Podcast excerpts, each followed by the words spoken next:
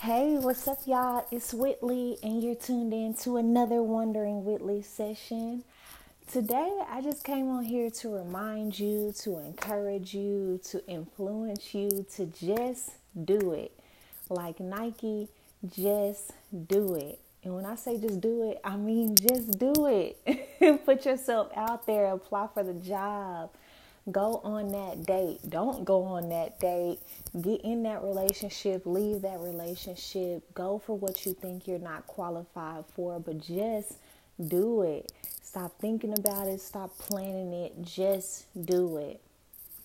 And the reason I'm saying this is that um, if you've been listening to me on Anchor or Spotify for a while, I've talked about my process of setting goals. I also slightly mentioned it in the very first uh, episode of this season about New Year's resolutions or how to maintain keeping a new you, something, whatever that episode is called.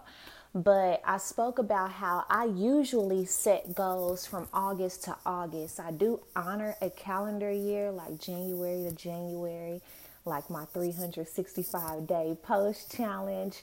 But because I'm an educator and that consumes so much of my lived experience every day, uh, like that's just how my life is structured.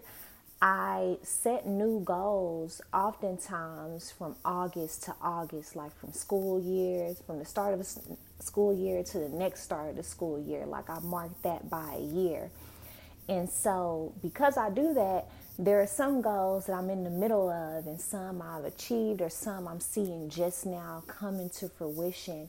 And one of those goals for me is due to the fact because I have goals career wise. Like, I love what I do, I love teaching. To be honest, I never really saw myself as a full time middle school teacher. Uh, but here I am. I also teach on the college level. I always, I always saw myself doing that. I didn't know what happened as soon as it did. So just doing both has been a joy. At the same time, I still don't see myself like I'm not one of those teachers who like, oh, I want to retire in this position. I want to retire in this, you know, in this capacity. I don't want to do that. I have other plans. I like teaching dance on my time. Like I like and I like being able to be with different sets of students um, in interim and in small amounts of time.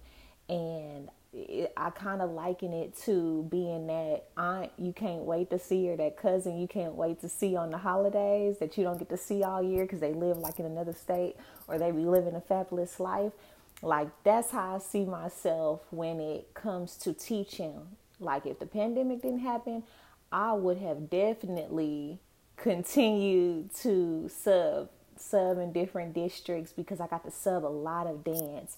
To me, that's like my ideal type of position, like being a teaching artist, if you know kind of that structure of a job. But here I am, and I love what I do.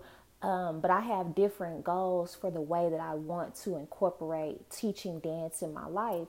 But while I'm in this position, doing it full time, I'm giving it a set amount of time for this specific position so that I can realize other goals. And so, in order for me to do that, I set smaller goals that I can reach each school year so that I know that I'm on track by the time the deadline that I'm giving myself to fulfill my purpose in this position is up. And one of those goals is to continue to develop myself professionally and develop my knowledge and my skill set as a teaching artist. Um, because I do think being a teacher is a skill to be able to teach in multiple environments and get what you're teaching across to a professional or to a novice, somebody who's very new. And so I told myself, I just want to develop my skills as a dance educator and so I've been taking courses, classes. Another part of that goal was going to go present more, like at conferences, and create more relationships within the dance community or with other teachers. And so now I've been presented with a lot of opportunities that just keep rolling in to go to conferences and present. I'll be in Houston starting tomorrow for the rest of the week, uh, presenting at a conference. I was asked to do two different professional developments for our district dance educators. And I didn't, again, I didn't know what happened so soon. Now, these are things that, yes, I had to put my name in the hat to do. I had to apply for, not the PDs for my district. I think they just knew I taught uh, West African dance, but I had to, I had to put myself out there in order to even be seen for the opportunity. And at first, I was telling myself, like the conference I'm going to tomorrow, I I was nervous to apply because usually with our district, usually you don't go if you're a first year full time. I'm second year, but last year they didn't have it due to what was going on in the world. So I feel like a first year teacher. And so here I am going as someone very new to our district and putting my name in the hat to present and I got accepted.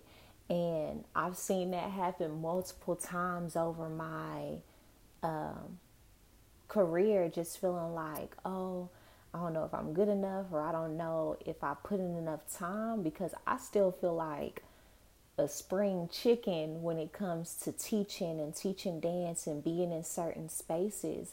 Like even teaching on the collegiate level, I mean, it took me until I want to say this past year to really feel like I belong in the position that I'm in. And that's just in all honesty. Like I thought, oh, I got this job too easy.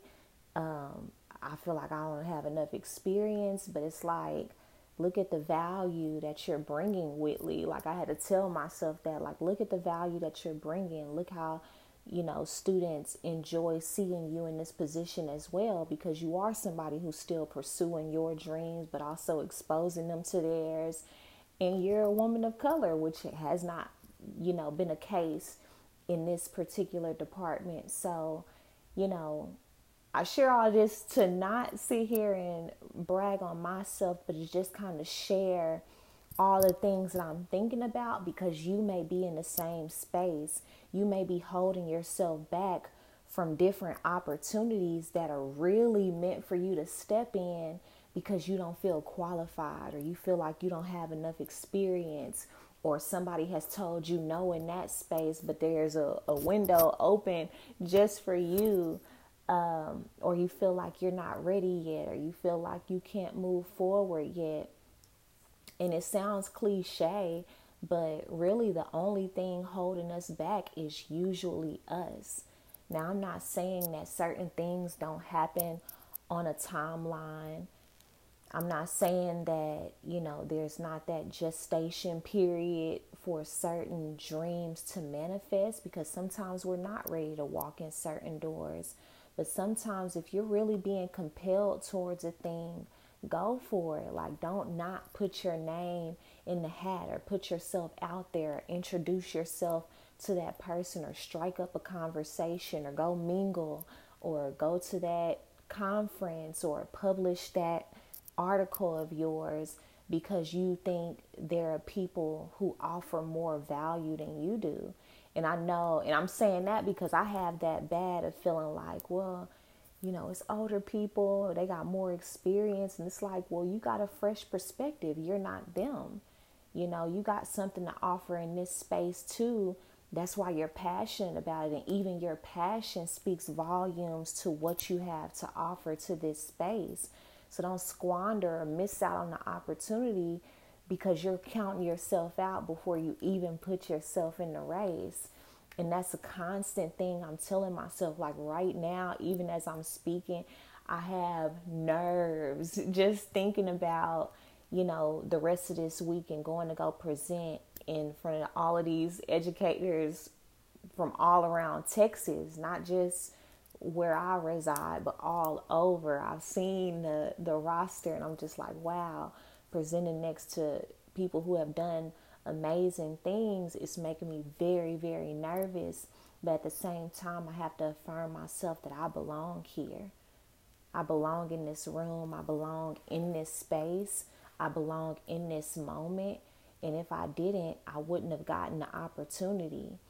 And I can just kind of look back, even when I was in undergrad, just receiving certain awards and being in certain positions and just not being able to fully embrace it because I was too busy doubting my worthiness of even being there or even being nominated or being crowned or being looked up to, like just not seeing myself.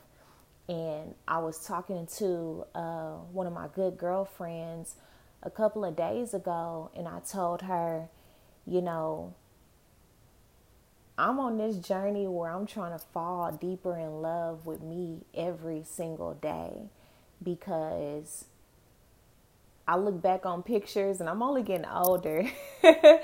I look back on pictures and I'm like, dang, I was popping in. And I didn't I didn't see myself like I thought, you know, I was ugly. I thought I couldn't my hair wasn't combed, you know, and I was telling her I was joking about it. I was like, man, I don't wanna get older and be one of those women who doing all of those things to continue to chase my youth like and I'm not saying youth is your most beautiful moments but the point that I'm making is that I was looking back and remembering like in awe of myself looking back on certain moments or in awe of what I've done but I can remember how I felt in that season of life or during that accomplishment that I didn't feel the awe that I'm feeling looking back on it and I'm like, why is that? How can I allow my emotions and my presence to expand to really enjoy the moment in the season that I'm in? Like, I don't want to live life to where I'm looking back five years from now back on this time like man i wish i would have appreciated that season of my life. I would have i wish i would have appreciated my single season more where i could just sit here in a room on the floor and put this video up and ain't no kids coming in here knocking me upside my head you know needing things from me. Like i don't gotta check in with nobody. Even though that part of my life is gonna have its joys too like i don't want to miss out on this moment where you know, I'm still figuring out all the things with my finances. Like, I'll drop money on a conference, on a certification to dip set and go out of town like it ain't nothing. Um, and I'll clear the bank out for that to pour into my education. Whereas if I was in a relationship, even though I know I will have a partner that supports what I'm doing, like some of that stuff may have to be on hold if if collectively we can't agree on that or it just might have to wait a season or I can't just drop and do it. And people in their relationships who are probably listening to this can attest to that. Like you just can't up and make a decision that's going to affect your partner or your kids or your whole family. Like you can't just get up and say I want to move. You can't just get up and spend a bulk of money and, you know, not have to account for it and sometimes I stop and think about that like, how can I enjoy and embrace the season I'm in? How can I appreciate the beauty that, that I have right now, physically, mentally, spiritually? How can I appreciate the environmental space that I'm in? You know, how can I appreciate just all aspects of this season? And to me, it's relevant to this conversation of just doing it because I think that when we hold ourselves back, like we talked about yesterday, procrastination or holding ourselves back from what we are being compelled to, I think it it innately limits our ability to really be present. Because if we're holding ourselves back, likely we're in our head and not in our body. Likely we're thinking so far in the future about what could go wrong or what could not go wrong or you know thinking about 10 different paths that if i make this decision it's going to go this way. If i make this decision it's going to go that way. If i don't make this decision and we end up just staying stuck and then looking back a year from now like man i wish i would have made that decision. So um, i don't know if i want to share this all away but um, I had to whatever what I'm about to do. I had to ask uh, for some recommendation letters, and I've already got approved for all the people who said they would. And one of the people that I asked, she's a parent of one of my students.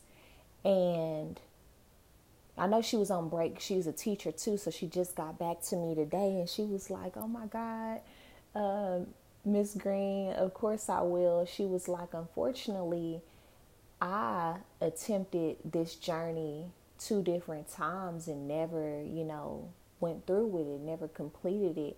But she was like, I see your tenacity, I see your, you know, your vibrance and your passion in this position in this field. She was like, I would love to, and I wish you the best. And I just read it right before I um, came on here, and it's almost about to bring me to tears. Thinking about it, just because one, I'm very happy she's not one of those people who projected the experience that she had onto me because I think she's probably like two times my age. You know, she's she's a black woman as well, and I'm happy that she didn't have in her mind like, oh, because I didn't do it or because I didn't, you know, follow it through that you know, I see what you're doing. You're not going to be able to accomplish it either. And even if she's thinking that behind closed doors, she gave me positive energy. And I just continue to aspire to be like that too, whether, you know, to not project what I think somebody's path ought to be. That's one. But the second thing that um, is moving me right now is just the fact that I told myself I was going to do it. Like I just made a decision and it was scary to ask the people that I was asking. It was it's scary to still think about the process and the journey that I'm trying to embark on and what that means for um, my life, my experience, what that means for the direction I'm going to have to move in, what it means for the sacrifices I may have to make. Um, but I just did it. And even in in what's what's really crazy is that part of me feels very very worthy to be in a space I feel like of course like this is this is the next right step but there's like a very small part of me that like is always questioning can I really do this like am I tripping like am I like what are you doing what are you doing and I don't think I'm trying to get rid of that voice anymore because I'm happy that that voice is not as loud as it used to be. Like I feel a lot more worthy than not worthy. I feel a lot more confident than not confident. At the same time, there is that still voice that, you know, it's just like it's a it's a new room, it's a new space, it's um it's it's a new path that I haven't walked.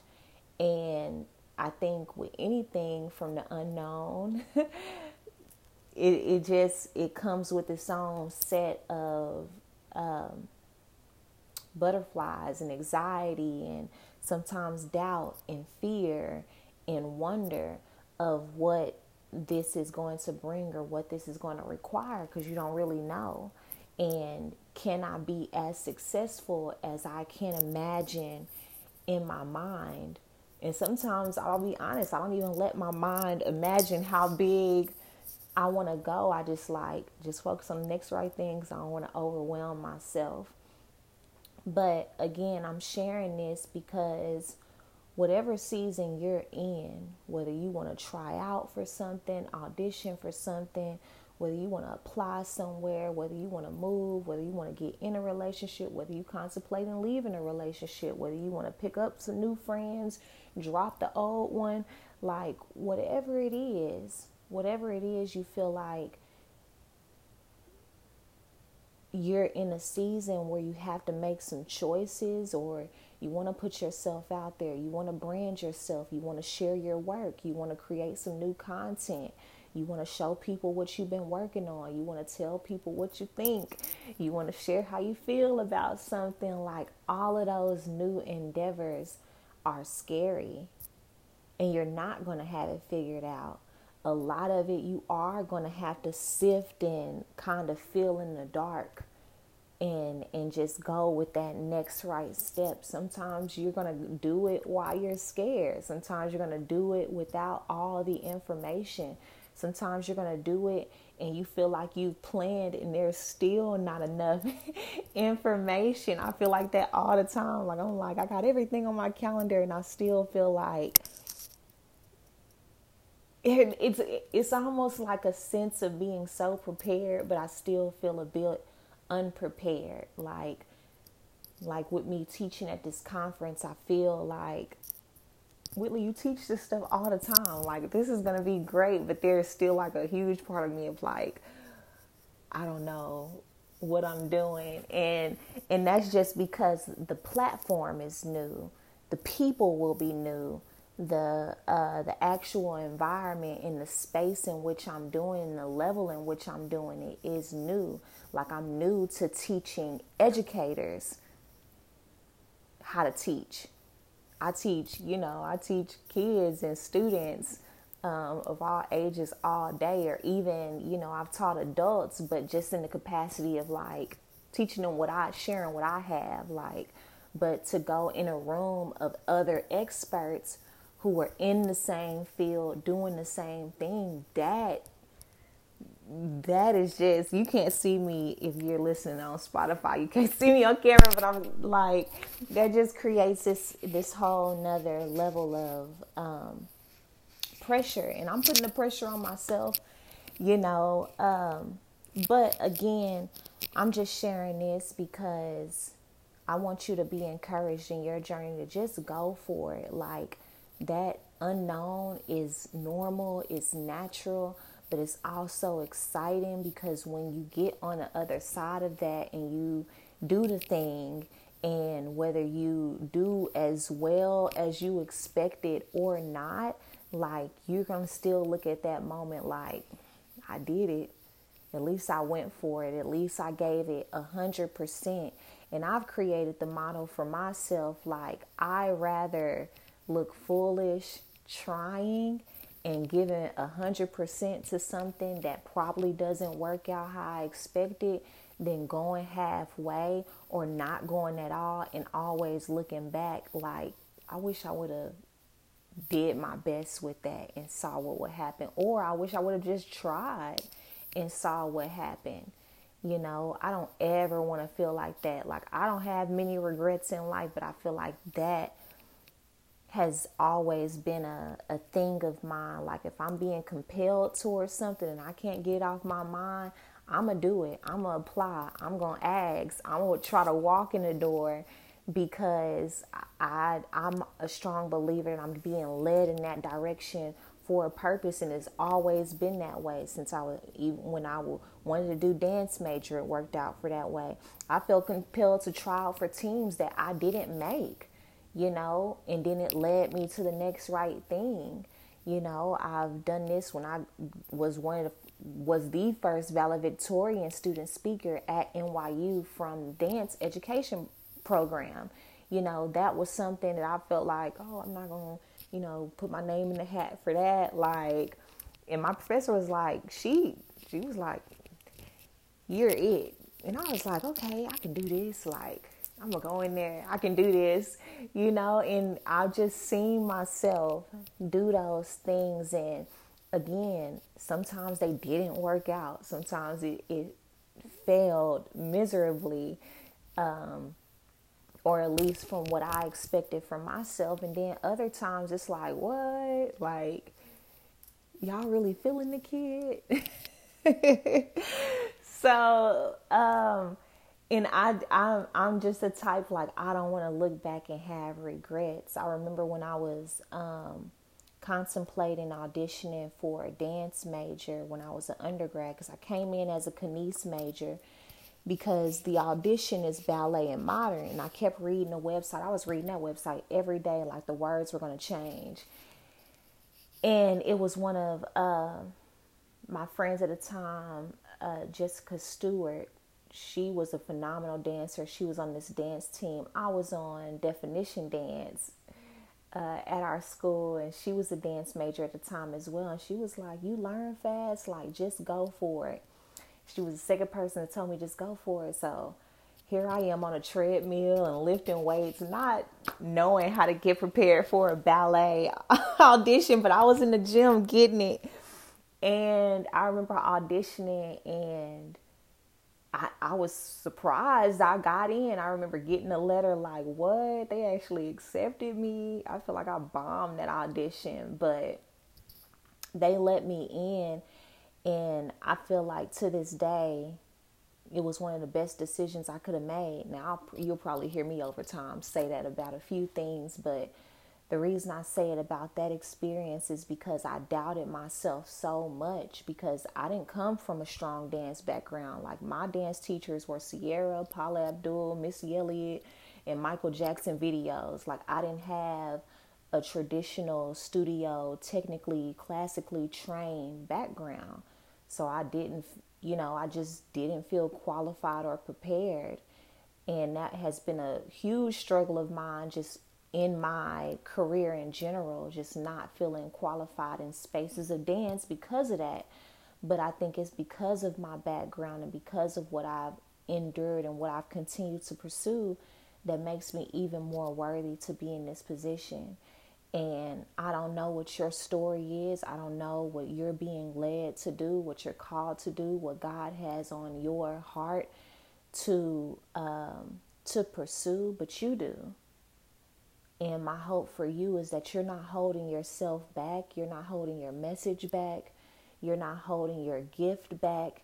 You're not holding people, you're not holding somebody else's dreams hostage because you're not walking in yours. So that's what I have for y'all tonight. I love you so much. Um, I'm thinking about you again. Just do it just do it. You won't have all the information, but just do it. And I'll see y'all on the next one.